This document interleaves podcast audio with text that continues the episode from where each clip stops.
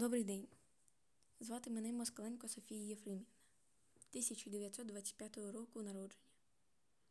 Народилась я у бідній родині хліборобів в селі Арсеньки на Полтавщині.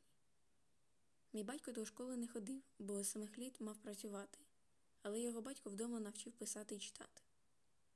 Мати моя теж була невчена, але батько її оберігав. На роботу вона не ходила, поралась вдома біля нас, дітей, а нас було семеро. Я була найменшою.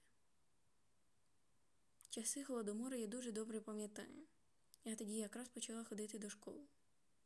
Їсти не було взагалі нічого. Батько картоплі виміняє, мама спече, одну мені в торбу ще гарячої кине, та й вся їжа до наступного дня. Пам'ятаю, що сусіди й горобців їли. Ми ще, можна сказати, і не голодували, адже в нас була корова.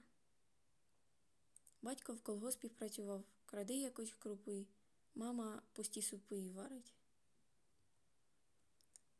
В нашій родині всі вижили, бо батько завжди їжу ділив порівно.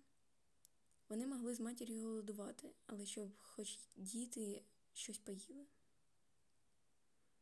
Звичайно, найгірше було в холодну пору. Тоді в хід йшло все, що можна було знайти. А мої друзі, сусідські два хлопці, мерли від голоду.